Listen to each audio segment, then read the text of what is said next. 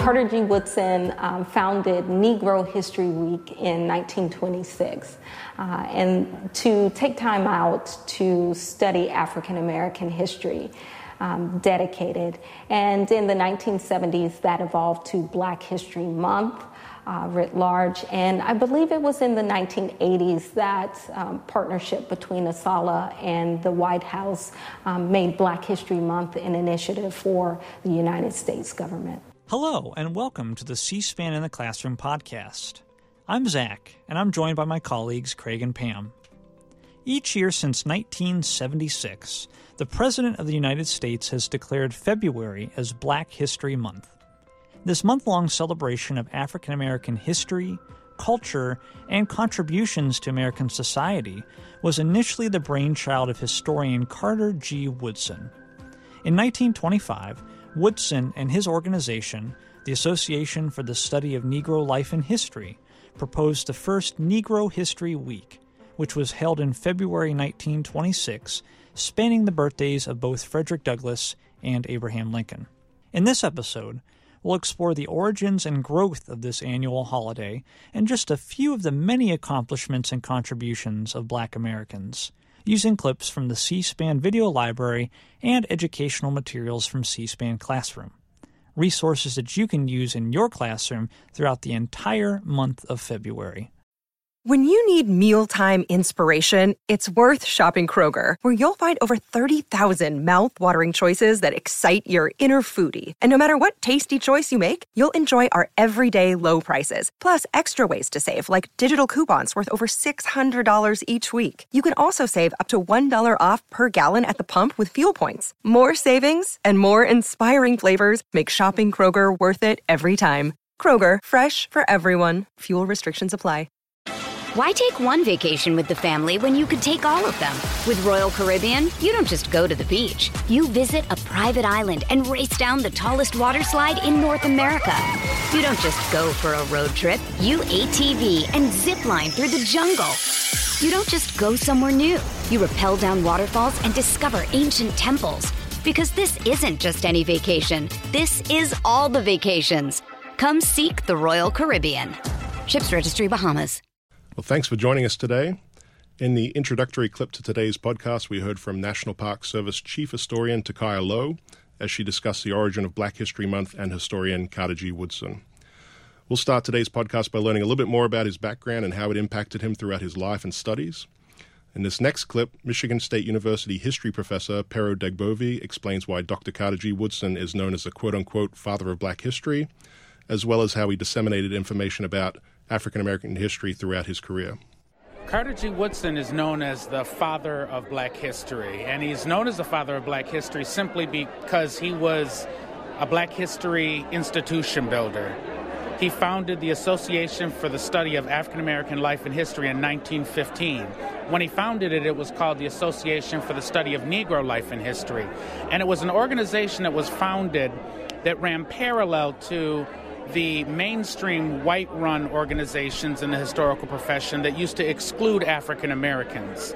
So it was founded in order to popularize and professionalize the study and dissemination of African American history. How did he go about popularizing and making known the works of African Americans? There are many different ways that Carter G. Woodson employed his Black History movement, as it was called. Number one, he made African American history accessible by publishing books through his Associated Publishers Incorporated that were aimed at various audiences juveniles, folks with basic education. He also issued a journal called the Journal of Negro History, founded in 1916, now known as the Journal of African American History. And he also had another magazine called the Negro History Bulletin.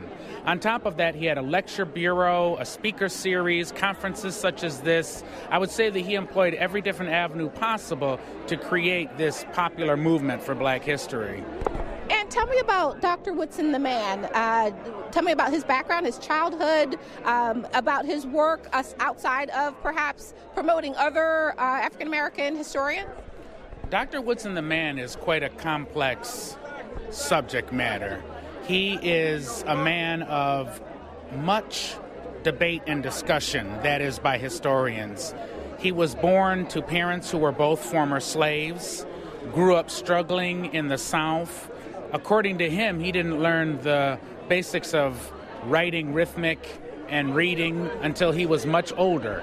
Um, graduated from high school late, went to college late, worked in the coal mines.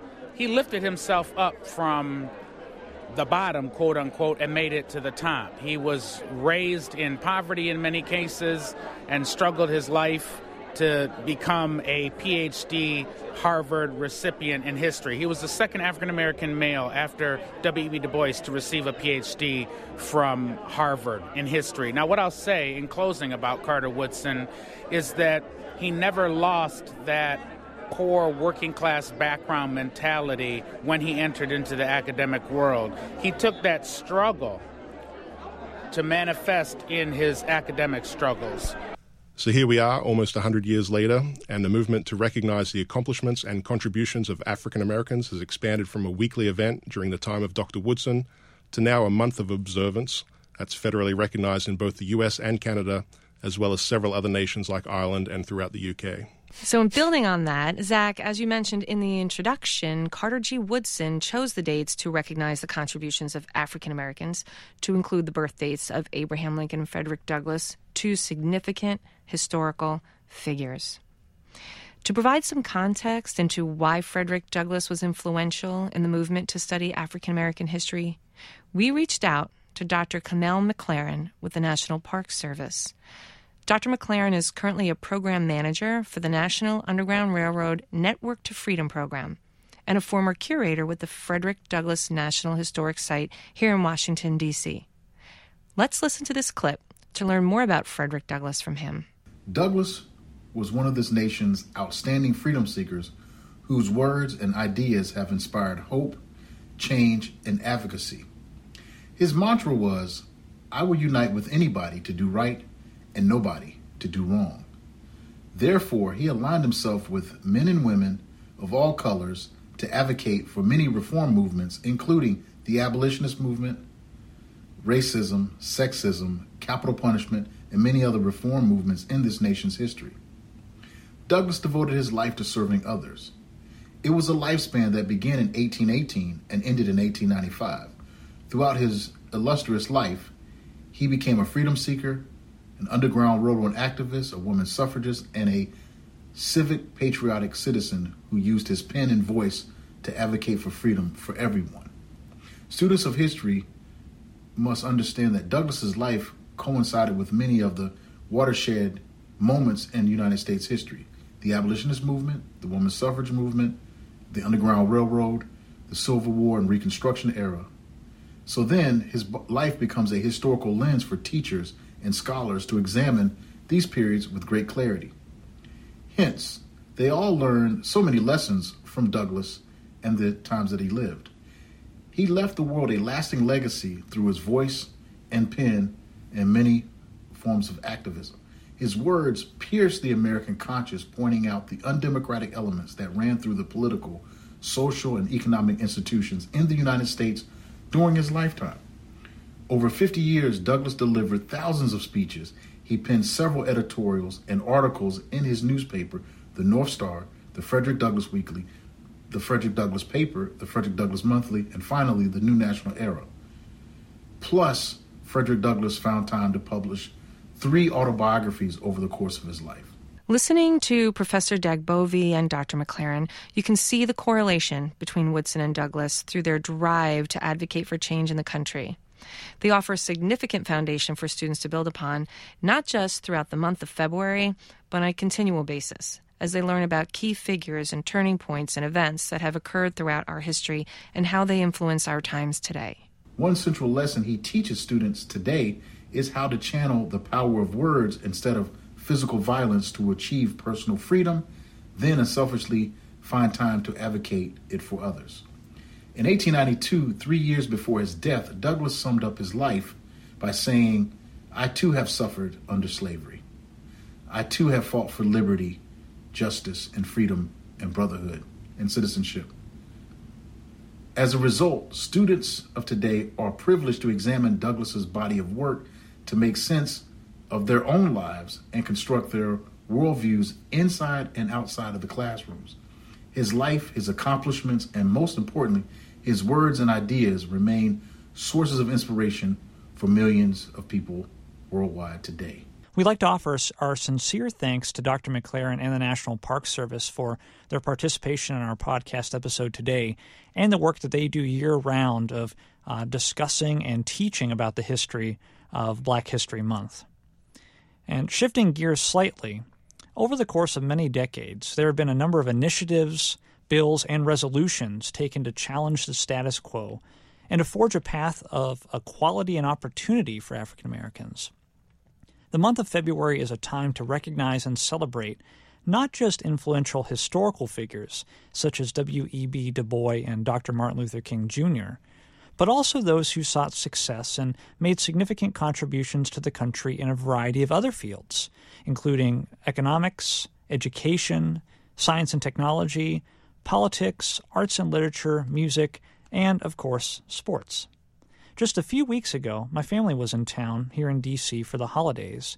We spent a few hours at the Smithsonian's National Museum of African American History and Culture. As I mentioned in a previous episode, this is one of my favorite locations in town.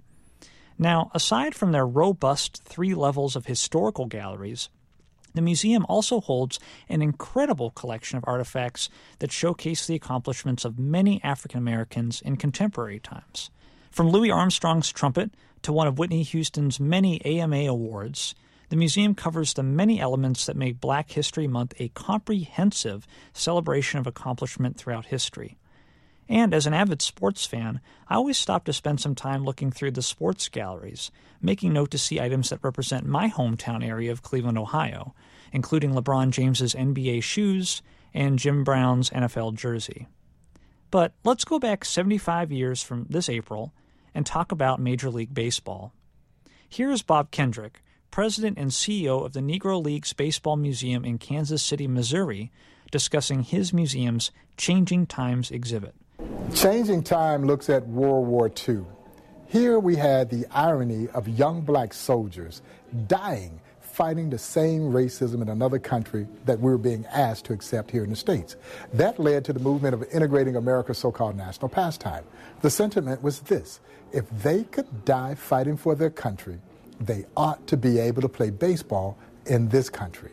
That led to Jackie Robinson being handpicked from the great Kansas City Monarchs. Again, Jackie plays here in 1945 at the end of the 45 season, signed his contract to play in the Dodgers organization. He would spend the 46th season in Montreal in the Dodgers farm system, and then, of course, on April 15, 1947, make that monumental walk on the field as a member of the Brooklyn Dodgers, forever changing the game of baseball, but more importantly, forever changing this country. There's no question that Jackie's breaking of the color barrier is one of the most significant events in American history. As a matter of fact, the museum makes the bold assertion that Robinson's breaking of the color barrier wasn't just a part of the civil rights movement, it was the beginning of the civil rights movement, 1947. This is well before those more noted civil rights occurrences. This is before Brown versus the Board of Education. This is before Rosa Parks' refusal to move to the back of the bus. As my dear friend, the late great John Buck O'Neil would so poetically say, Dr. Martin Luther King Jr. was a sophomore at Morehouse when Robinson signed that contract. President Truman would not integrate the military until a year after Jackie. So, for all intensive purposes, this is what started the ball of social progress rolling in our country. In the clip, Mr. Kendrick discusses Jackie Robinson's background as a player for the Kansas City Monarchs in the then Negro Baseball Leagues in 1945. After moving up through the Brooklyn Dodgers farm system, Jackie Robinson became the first black athlete to play in a Major League Baseball competition on April 15, 1947. In our bell ringer entitled Jackie Robinson's Impact on the Civil Rights Movement, students reflect on Mr. Kendrick's assertion that the breaking of the color barrier in baseball was a catalyst for the beginning of the Civil Rights Movement, weaving together African American history with sport. Yeah, that's a terrific clip, Zach, and really the sort of program that's indicative of how rich C SPAN's archives are with history that goes far beyond what many people typically associate with what we cover on our television networks. Why take one vacation with the family when you could take all of them? With Royal Caribbean, you don't just go to the beach. You visit a private island and race down the tallest water slide in North America. You don't just go for a road trip. You ATV and zip line through the jungle. You don't just go somewhere new. You rappel down waterfalls and discover ancient temples. Because this isn't just any vacation. This is all the vacations.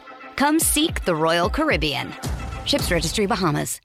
For our next clip, though, we're going to take a look at a trailblazing figure in American politics, and that's Shirley Chisholm. In 1965, she first served in the New York State Assembly before becoming the first black woman elected to Congress in 1968. And then in 1972, she became the first African American person from any major political party to run for president, as well as the first Democratic Party woman of any race to run for president. So in this clip, we'll hear from Purdue University political science professor Nadia Brown as she discusses some of Shirley Chisholm's accomplishments and her influence as a political pioneer. So, Shirley Chisholm was the first black woman elected to Congress. She did so in 1968 from Brooklyn, New York. Um, Chisholm was a black, uh, black multi-ethnic, I'm saying a black ethnic woman from Barbados, um, who, uh, Barbadian lineage, Bajan lineage, excuse me, who um, went on to become the first black woman to run for president under the Democratic Party. Charlene Mitchell was the first woman to run for president um, on um, an independent or green slate, but Shirley Chisholm is the first black woman to run for president on a major party slate. She did not get far, but she leaves with her legacy of being one of the founding mothers of the Congressional Black Caucus, the National Organization of Women, and she had, you know, she lived her life advocating for minority communities, immigrant communities, children, strengthening education. And so, yeah, she was the first uh, first black woman to um, win a seat in Congress, and later becomes the first black woman to run for president on a major party ticket. As we continue to explore the many people who have and continue to have an impact and influence in the country from different sectors, I was reminded of one of my favorite poets whose work I wove into my teaching experiences, and that is Maya Angelou. Among her accomplishments, she was a poet, an artist, a civil rights activist, a speaker, and a performer. And in 2010, President Obama presented her with the country's highest civilian award that recognizes exceptional service, the Presidential Medal of Freedom. Let's take a listen to a portion of that ceremony. As a girl, Marguerite Ann Johnson endured trauma and abuse that actually led her to stop speaking. But as a performer and ultimately a writer, a poet, Maya Angelou found her voice. It's a voice that's spoken to millions, including my mother, which is why my sister is named Maya.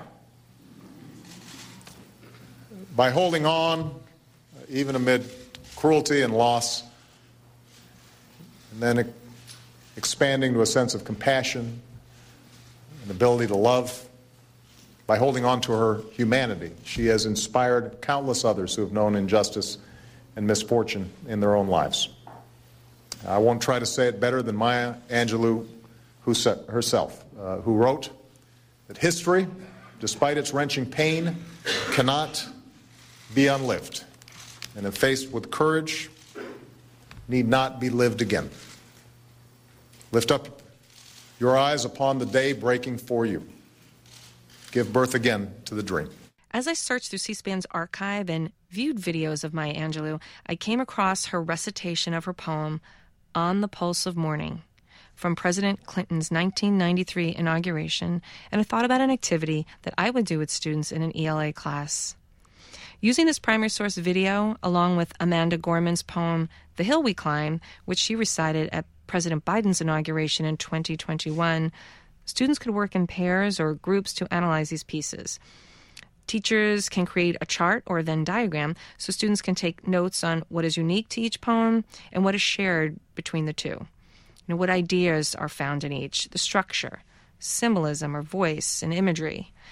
Now, after discussing the two selections, think students can create a two voice poem of their own using their notes to compare and contrast them and present their piece in class. We have programs of Angelou and Gorman reciting their poems so students can not only listen to the content, but evaluate the delivery as well. We'll link both of these primary source videos to our podcast page, but I love doing two voice poems in class, and I think this would just be a really neat connection to the past and the present. Absolutely, Pam. And I always enjoyed using different varieties of text in my classroom, but I never actually heard of the two voice poem until we just spoke, so that would definitely be one thing I would want to try in my own classroom. Um, but this Tuesday begins our collective annual celebration of the lives of so many African Americans. And from its earliest foundation with the work of Carter G. Woodson, Black History Month gives us all a chance to pause and to reflect on the accomplishments, successes, impacts, and legacies of African Americans. This week's episode explored just a small sampling of the many C SPAN classroom resources that are available to you to use with your students all throughout Black History Month. From history to government to economics and to cultural contributions and everything in between, we encourage you to check out our entire collection of Black History Month resources. Just as a final reminder, you can access all of the programs and teacher resources that we shared today on our podcast page, along with ideas for activities to use with your students throughout the month, and you'll find those all at cspan.org slash classroom. If you would like to connect with our team, please email us anytime at educate at c-span.org. That's it for this week.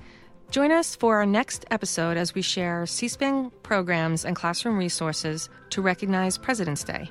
Until then, thank you for joining us.